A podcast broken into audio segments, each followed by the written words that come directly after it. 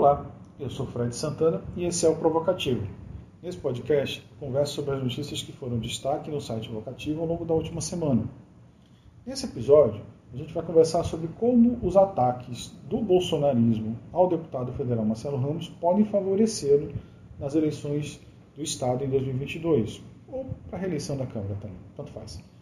E ainda, mais uma semana, mais uma confusão no governo do Amazonas. Dessa vez, mais um, um, um choque entre o governador Wilson Lima e o vice, Carlos Almeida Filho, no controverso episódio da exoneração frustrada do secretário de Segurança, Luiz Marbonates. Vem comigo.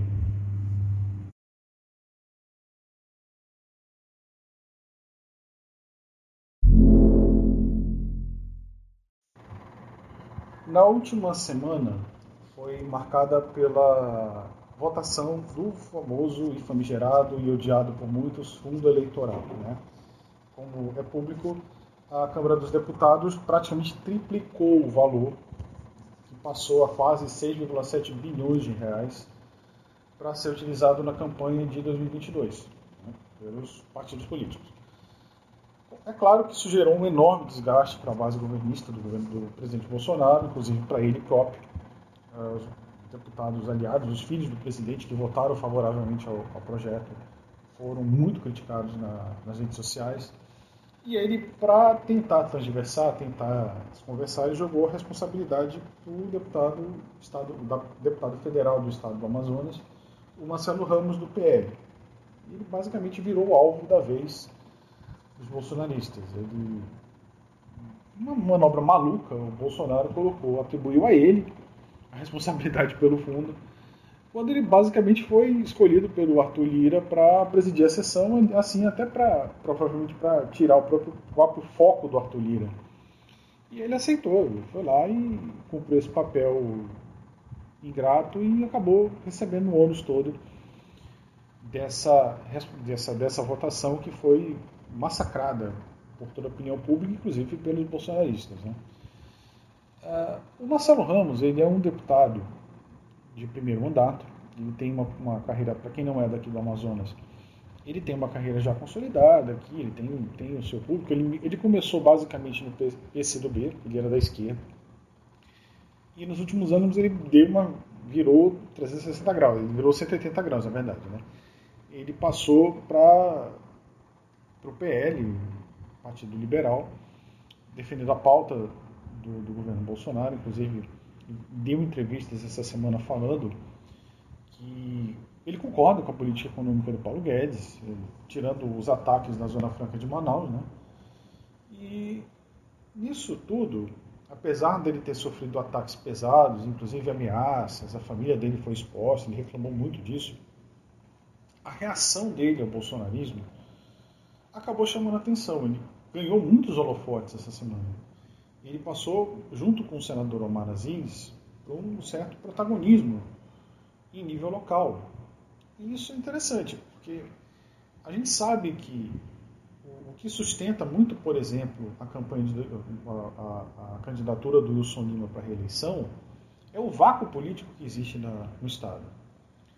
Aliás, os dois últimos prefeitos governadores foram eleitos porque a figura política que disputou contra eles embora tenha uma história aqui, foi o Amazonino Mendes, ele tem uma grande história, ele tem uma, já foi um político de, de muita, muito apelo popular, ele já está desgastado, né? não só pela idade, mas pelo próprio tempo. Ele já não tem mais apelo com, com o eleitorado mais jovem. Isso fez com que dois políticos de desconhecidos praticamente da, do cenário político do Amazonas alçassem os dois principais cargos do executivo, que foi o Wilson Lima, em 2018, e o Davi Almeida, em 2020. Então, ah, não dá para. Claro, a gente não pode tirar o mérito deles dois de, de conseguir votos. O Wilson Lima surfou bastante na onda do bolsonarismo e o Davi Almeida tem uma base eleitoral evangélica muito pesada. Mas não dá para descartar o fato de que houve meio um vácuo político ali. Disputaram meio que, não contra ninguém, mas disputaram em, em condições de, de, de, de, vantagem, porque não havia um nome concorrente a eles pesado. E nesse momento, quando você já tem uma indefinição do que vai ser a candidatura do Omar Aziz para 2022. Ah, se vai ser para o Senado ou para o governo do Estado. Ele tem, ele tem essa ele tem essas duas possibilidades. Surge a candidatura do Marcelo Ramos. Passa a ser um nome é, é, ventilável, é, é, um nome cogitável para essas candidaturas, para uma candidatura de executivo. Tá? Você tem em 2022 o Wilson Lima tentando a reeleição, aí a gente não sabe se um dos senadores vem para tentar essa vaga, mas o Marcelo Ramos agora desponta como um nome fora da esquerda, ele não tem rejeição da esquerda, embora seja do, do PL, que já foi aliado do, do, do governo Lula, mas também não cola no bolsonarismo, porque ele foi atacado por ele durante essa semana. Então, eu vejo esse episódio que aconteceu na Câmara como um, um, um possível divisor de águas. A gente pode estar vendo uma nova candidatura do Executivo sendo lançada a partir desse caso. Então, é, embora em 2016, vale lembrar que em 2016 o, o Marcelo Ramos concorreu com o Arthur Vigílio Neto e perdeu a eleição, mas assim, chegou no segundo turno. Ele tinha acabado de, de, de, de se filiar ao PL, já ainda tinha uma, uma base meio frágil, mas ainda assim demonstrou força e chegou lá em 2018. Dois anos depois, ele foi, chegou à Câmara dos Deputados. Então, é claro que é um político em ascensão. Ele já tem duas participações em eleições fortes, né? é, é, já tem uma representatividade, agora é vice-presidente da Câmara, ou seja, tem trânsito no, no parlamento, tem uma certa articulação, e esse episódio pode ter colocado ele como uma figura pra, para disputar com o Wilson Lima a reeleição. E dependendo do apoio que ele possa conseguir até lá, uh, ele pode ser um nome forte. Né? Eu ainda aposto que a candidatura do Arthur Virgílio Neto para a presidência não vai vingar. A, a, a, a, disputa dentro do PSDB não é nem quem vai ser o candidato, é se vai ter o candidato. Né? Existe uma disputa muito pesada hoje. O Aécio Neves, o Aécio Neves tem um, um alinhamento com o Bolsonaro e até defende que o PSDB não tenha candidatura e ele enfrenta o João Dória, que é, é tem toda o marketing da Coronavac nas suas costas. Então, dificilmente o Arthur Vigílio vai ter força política para chegar e disputar a presidência. Então, eu acredito que em dado momento ele vai começar a olhar para o território local mesmo. Não sei se para tentar voltar para o Senado depois de 10 anos, ou se ele, no caso 12 anos, né? ou se ele vai tentar governo do Estado, que seria muito mais factível para ele. Uh, não sei como ficaria essa dança das cadeiras, mas talvez até uma composição entre os três. Né? Arthur Vigílio, Omar Aziz e, Marcelo Ramos, não sei, ou um ou outro. É, é, é, como eu disse em várias oportunidades, a, a política local é muito volátil, é muito é, é, é sem forma. Você dá, os, os, os, caciques daqui eles compõem entre si e, e disputam entre si com muita, muita facilidade. Mas eu enxergo essa semana como um divisor de águas. Talvez a gente tenha conseguido, conseguido não, talvez a gente esteja vendo um, um candidato em potencial para o governo do Estado. Na, na tentativa deslocada do Bolsonaro de atacar o Marcelo Ramos, talvez no final das contas ele tenha beneficiado ele.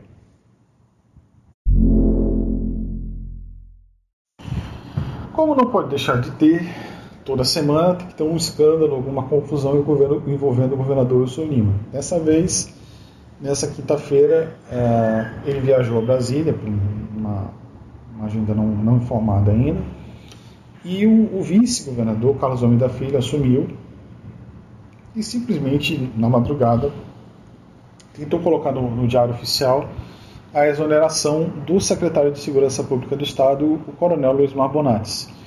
Eu falei bastante sobre ele no último episódio, no sábado passado. Então, quem quiser dar uma, uma conferida de novo, é, toda a, complexa conjuntura do, da segurança pública do Estado está lá. Enfim, é, não é de hoje que muitas pessoas defendem que o, o Bonates não faça mais parte da secretaria. E o, o, Almeida Filho foi lá e, fez isso, né, tentou fazer isso uh, uh, da noite, do dia pra, da noite para o dia, literalmente. Uh, o governo prontamente não, não publicou essa portaria, o Diário Oficial não saiu no Diário Oficial e ficou uma acusação mútua de fraude. O, Carlos, o, o governo acusou o Carlos Almeida Filho, o servidor que o ajudou de fraude, e exonerou esse servidor. E o, o próprio Carlos Almeida Filho disse que o ato dele é legal e acusou o governo de fraude por ter tirado o documento do, do Diário Oficial. Uh, o fato é que está um impasse. Por quê? A Constituição do Estado do Amazonas, no artigo 53, ele, ela é bem omissa quanto a isso. Ela não fala da atribuição do vice em caso de viagem do governador. Ela só fala que, no caso da ausência do governador para outro país, ele tem que pedir autorização se isso passar de 15 dias para a Assembleia Legislativa. Ele não fala nesse caso de viagens domésticas mais curtas. Ah, não tem nenhuma é, é, menção a isso no texto dessa Constituição e também não tem, aparentemente, nenhuma jurisprudência no Tribunal de Justiça do Amazonas para isso. Não tem nenhuma resolução, nenhuma, nenhum julgamento, nada que sirva de parâmetro. O, o site Amazonas Atual fez uma matéria bem interessante sobre isso, conversou, conversou com desembargadores, mas como eles provavelmente podem ter de julgar isso, acabaram não manifestando nenhuma opinião. Uh, o fato é que a gente não sabe o que vai acontecer porque não tem nenhuma previsão legal quanto a isso. Em tese, pelo que eu conversei com alguns advogados, uh, o ato do, do, do vice-governador é legítimo, porque se isso não estava, você não, o cargo não pode ficar vago, ele não pode ficar né, fora do. A, a, Constituição do Estado ela diz que a residência do governador, do governador tem que ser no Amazonas. Então, se ele se ausenta por algum motivo, alguém tem que assumir essa função. Se o vice assumiu essa função, ele, ele tem essa prerrogativa legal. Né? Ah, eu não sei se o fato, se algum servidor ou alguém do governo tem autoridade para revogar esse, esse ato na, na, na própria publicação do Diário Oficial. Então, eu vejo que ainda vai rolar muita briga quanto a isso. Por enquanto a gente não sabe se vale ou não vale quem que, que, é o secretário de Segurança Pública do Estado. Basicamente é isso. A gente não sabe se o ato valeu ou não valeu. Em, em, em princípio, não valeu e segue o Bonax à frente da secretaria. Uh, essa briga do, do Carlos Almeida Filho com o Wilson Lima vem desde a primeira fase da Operação Sangria em 2020. Eles romperam relações, o ele é uma figura absolutamente estranha dentro do governo, não tem função, não tem, tá ali, mas não está ali. Né? Esse ano, inclusive, ele acusou o governo de tentar é, é, arrombar o escritório dele, surrupiar, furtar documentos, e, enfim, foi, foi bater na, na, na, delegacia essa, essa confusão. E é mais um round nesse, nesse, nessa disputa que já vem desde o ano passado. O fato é que ele foi inicialmente envolvido nas denúncias da Operação Sangria, mas depois a Procuradoria-Geral da República retirou o nome dele desta acusação. Mas existe uma outra que trata da administração do, de hospitais, do, se não me engano, do Newton, da Newton Lins, que ainda corre, ele ainda responde por essa na Procuradoria-Geral da República, diante do, do STJ. Então, fica nessa disputa. Agora, é mais um, é mais um político que ganhou um certo destaque e, e, e por se ter se filiado ao PSDB do Arthur Vigílio, pode, ter, pode sair daí uma, uma, uma, uma chapa. Poderia ser uma chapa do PSDB para 2022. Por quê? Ah, como já disse, o Arthur Vigílio dificilmente vai ter êxito para ser presidente. E já teve uma oportunidade em que o Carlos Almeida Filho ganhou destaque nacional quando ele deu uma entrevista que foi mal interpretada, na verdade, sobre o alinhamento do Wilson Lima com Bolsonaro ter servido para fazer de Manaus um laboratório para imunidade de rebanho, no caso da Covid-19 na pandemia. Ele não disse exatamente isso, ele falou que o alinhamento acabou atrapalhando e, e isso acabou favorecendo a disseminação do vírus e a seleção de uma variante mais transmissível que foi a gama. Mas isso, ele não disse que eles combinaram isso. E a mídia acabou a mídia a oposição ao Bolsonaro acabaram espalhando como se fosse isso. Mas ele acabou ganhando um destaque como alguém em oposição ao Wilson Lima.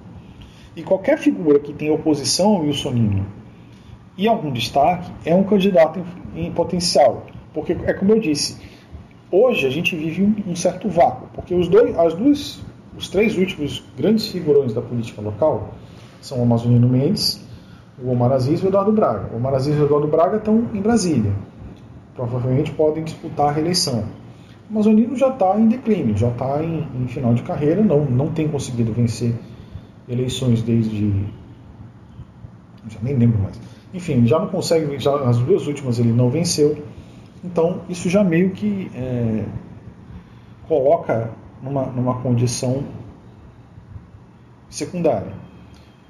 E, e, a partir do momento em que você tem o, o Arthur Vigílio declarando oficialmente, essa semana inclusive foi o que aconteceu, o PSDB se colocou oficialmente na oposição do, do Wilson Lima, ao mesmo tempo que você tem essa, essa manobra do, do vice, que é, provavelmente foi exatamente para isso, porque é, vocês desculpem o barulho aqui atrás, tá? Porque sabe como é que é apartamento durante o dia, cachorro, é, obra, não leve a mão, desculpa aí.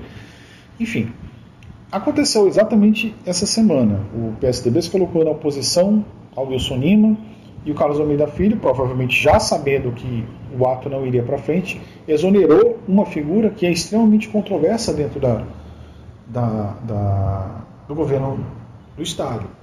Então, meio que para marcar território, já tem feito com esses episódios, existe uma marcação de território muito clara do PSDB, do Ator Vigílio e do Carlos Almeida Filho, de oposição ao Wilson provavelmente já pensando em 2022. E, e, esses episódios colocam ele, vão colocando ele em evidência e vão desgastando a imagem do, do Wilson Lima, que já é péssima por conta da, da condução da pandemia, e meio que estabelece já uma, um partido que vai tentar encabeçar a chapa para 2022. Como eu disse, é basicamente quem tem conseguido destaque em nível nacional por algum motivo é atualmente o candidato em potencial para 2022. Né?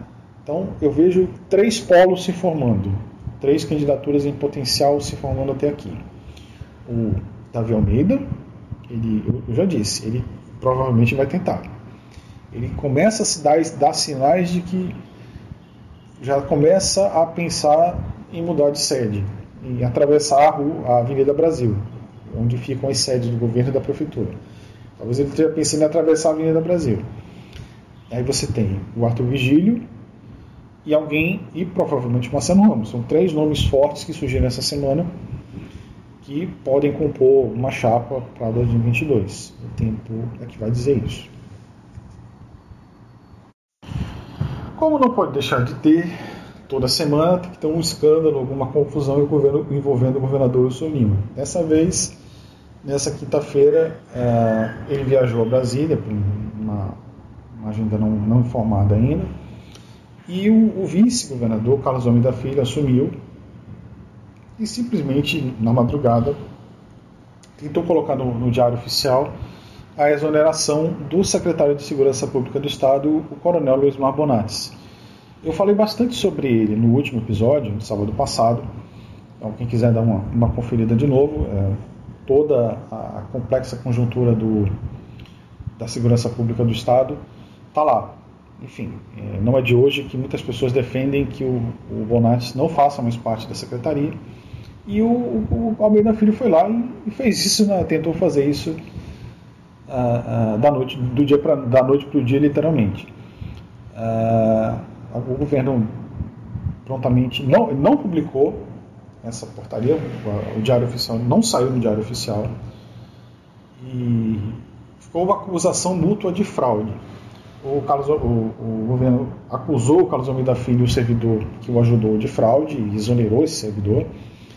E o, o próprio Carlos Almeida Filho disse que o ato dele é legal e acusou o governo de fraude por ter tirado o documento do, do Diário Oficial. Uh, o fato é que está um impasse. Por quê? A Constituição do Estado do Amazonas, no artigo 53, ele, ela é bem omissa quanto a isso. Ela não fala da atribuição do vice em caso de viagem do governador. Ela só fala que, no caso da ausência do governador para outro país, ele tem que pedir autorização se isso passar de 15 dias para a Assembleia Legislativa. Ele não fala, nesse caso, de viagens domésticas mais curtas. Tá? Não tem nenhuma é, é, menção a isso no texto dessa Constituição e também não tem, aparentemente, nenhuma jurisprudência no Tribunal de Justiça do Amazonas para isso. Não tem nenhuma resolução, nenhuma, nenhum julgamento, nada que sirva de parâmetro. O, o site Amazonas Atual fez uma matéria bem interessante sobre isso conversou, conversou com desembargadores, mas como eles provavelmente podem ter de julgar isso, acabaram não manifestando nenhuma opinião. Uh, o fato é que a gente não sabe o que, vai acontecer porque não tem nenhuma previsão legal quanto a isso. Em tese, pelo que eu conversei com alguns advogados, uh, o ato do, do, do vice-governador é legítimo, porque se o vice não estava, você não, o cargo não pode ficar vago, ele não pode ficar né, fora do. A, a, Constituição do Estado ela diz que a residência do governador, do governador tem que ser no Amazonas. Então, se ele se ausenta por algum motivo, alguém tem que assumir essa função. Se o vice assumiu essa função, ele, ele tem essa prerrogativa legal. Né? Ah, eu não sei se o fato, se algum servidor ou alguém do governo tem autoridade para revogar esse, esse ato na, na, na própria publicação do Diário Oficial. Então, eu vejo que ainda vai rolar muita briga quanto a isso. Por enquanto, a gente não sabe se vale ou não vale quem que, que, é o secretário de Segurança Pública do Estado. Basicamente é isso. A gente não sabe se o ato valeu ou não valeu. Em, em, em princípio, não valeu e segue o Bonax à frente da secretaria. Uh, essa briga do, do Carlos Almeida Filho com o Wilson Lima vem desde a primeira fase da Operação Sangria em 2020. Eles romperam relações, ele é uma figura absolutamente estranha dentro do governo, não tem função, não tem, tá ali, mas não está ali. Né?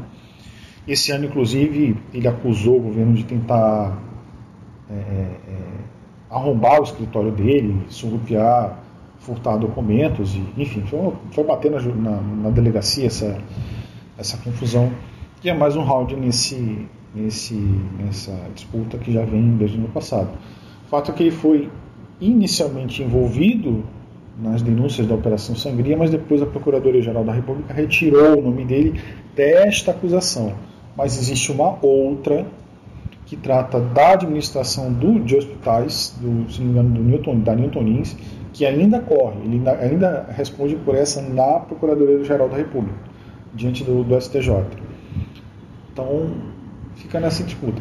Agora, é mais um, é mais um político que ganhou um certo destaque e, e, e por se ter se filiado ao PSDB do Arthur Vigílio, pode, ter, pode sair daí uma, uma, uma, uma chapa, poderia ser uma chapa do PSDB para 2022. Por quê? ah, como já disse, o Arthur Vigílio dificilmente vai ter êxito para ser presidente. E já teve uma oportunidade em que o Carlos Almeida Filho ganhou destaque nacional quando ele deu uma entrevista que foi mal interpretada, na verdade, sobre o alinhamento do Wilson Lima com Bolsonaro ter servido para fazer de Manaus um laboratório para a imunidade de rebanho, no caso da Covid-19 na pandemia. Ele não disse exatamente isso, ele falou que o alinhamento acabou atrapalhando e, e, isso acabou favorecendo a disseminação do vírus e a seleção de uma variante mais transmissível que foi a gama. Mas isso, ele não disse que eles combinaram isso. E a, mídia acabou, a mídia a oposição ao Bolsonaro acabaram espalhando como se fosse isso. Mas ele acabou ganhando um destaque como alguém em oposição ao Wilsonino.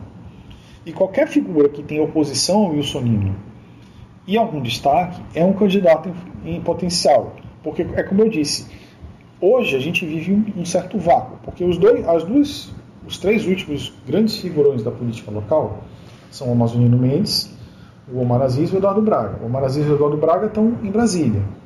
Provavelmente podem disputar a reeleição. O Amazonino já está em declínio, já está em, em, final de carreira, não, não tem conseguido vencer eleições desde. Já nem lembro mais. Enfim, já não consegue, já, as duas últimas ele não venceu. Então, isso já meio que é, coloca numa, numa condição secundária. E, e, a partir do momento em que você tem o, Arthur Vigílio declarando oficialmente, essa semana inclusive foi o que aconteceu, o PSDB se colocou oficialmente na oposição do, do Wilson Lima, ao mesmo tempo que você tem essa, essa manobra do, do vice, que é, provavelmente foi exatamente para isso, porque é, vocês desculpem o barulho aqui atrás, tá? Porque sabe como é que é apartamento durante o dia, cachorro, é, obra, não leve a mão, desculpa aí. Enfim, aconteceu exatamente essa semana. O PSDB se colocou na oposição ao Wilson Lima e o Carlos Almeida Filho, provavelmente já sabendo que o ato não iria para frente, exonerou uma figura que é extremamente controversa dentro da, da, da do governo do Estado. Então, meio que para marcar território, já tem feito com esses episódios, existe uma marcação de território muito clara do PSDB, do Ator Vigílio e do Carlos Almeida Filho, de oposição ao Lima, provavelmente já pensando em 2022.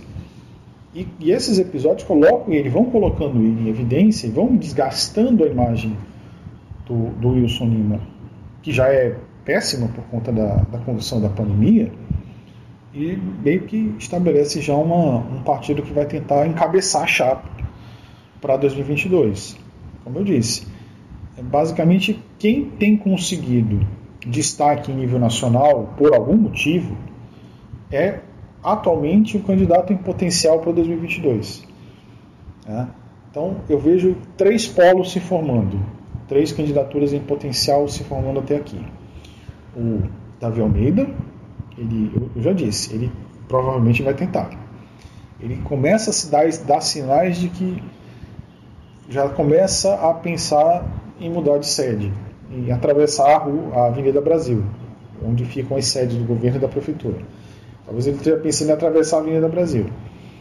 Aí você tem o Arthur Vigílio e alguém, e provavelmente o Marcelo Ramos. São três nomes fortes que surgiram essa semana que podem compor uma chapa para 2022. O tempo é que vai dizer isso.